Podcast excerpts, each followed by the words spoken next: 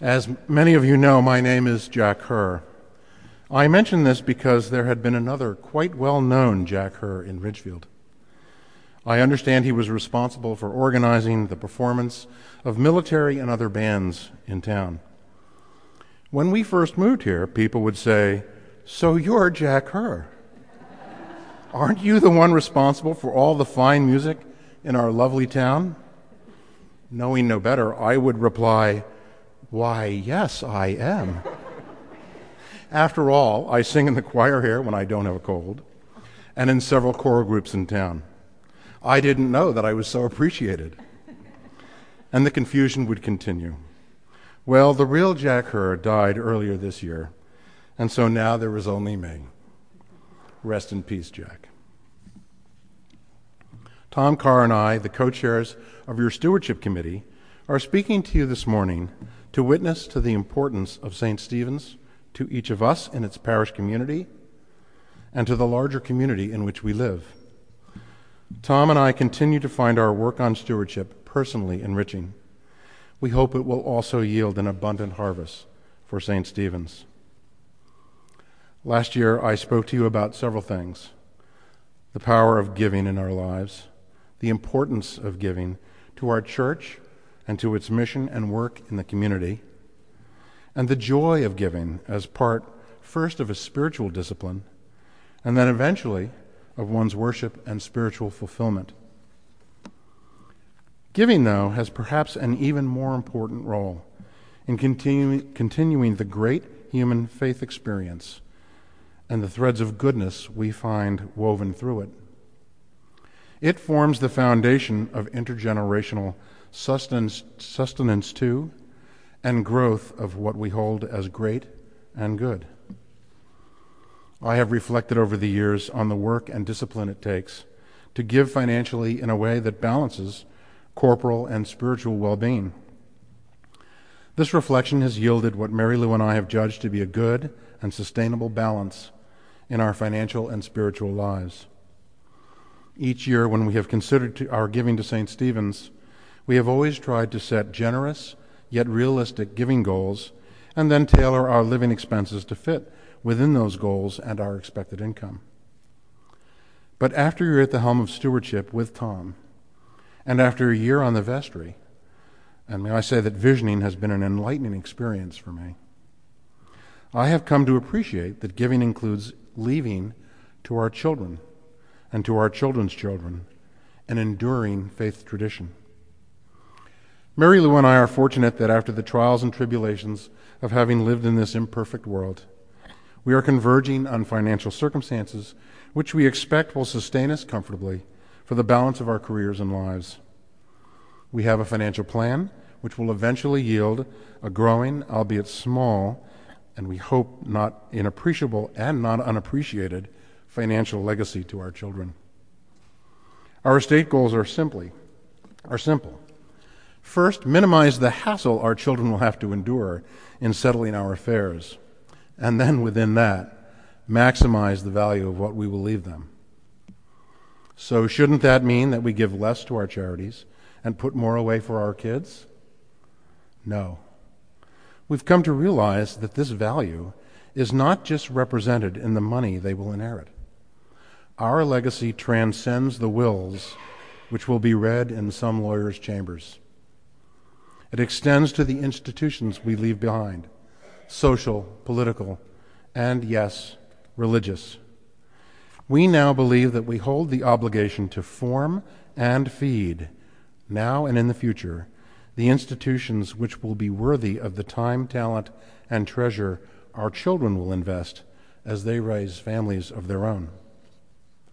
We want to leave our children institutions and traditions which will support their lives and deserve their engagement and commitment.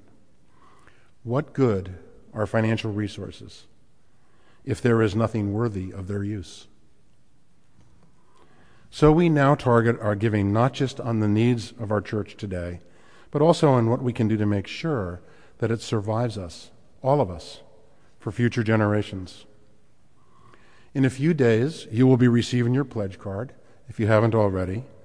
This year, you will see we also included a form inviting you to update information about yourselves and your families, please consider using this form to communicate information which has changed.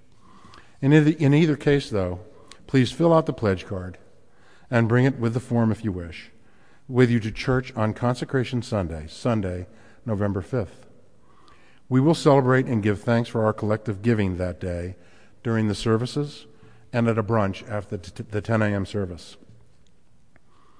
Give abundantly, and you will live abundantly. On the surface, a non sequitur, perhaps. But looking deeply, we see that it's true, particularly if we understand living to transcend our own persons and our own lives. Please join your fellow parishioners in pledging financial support to your church for the coming year. Thank you.